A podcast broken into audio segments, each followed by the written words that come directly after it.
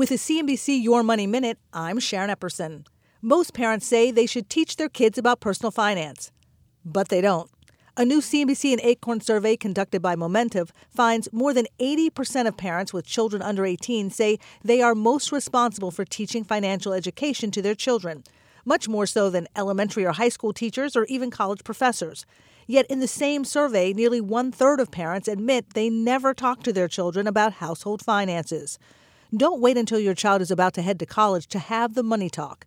Start with everyday teachable moments at the grocery store while you're paying bills. Let them know what you're spending or saving for the household.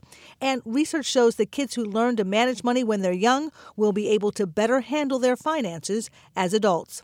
For more tips on having the money talk with your kids, go to cnbc.com slash invest in you. I'm Sharon Epperson, CNBC.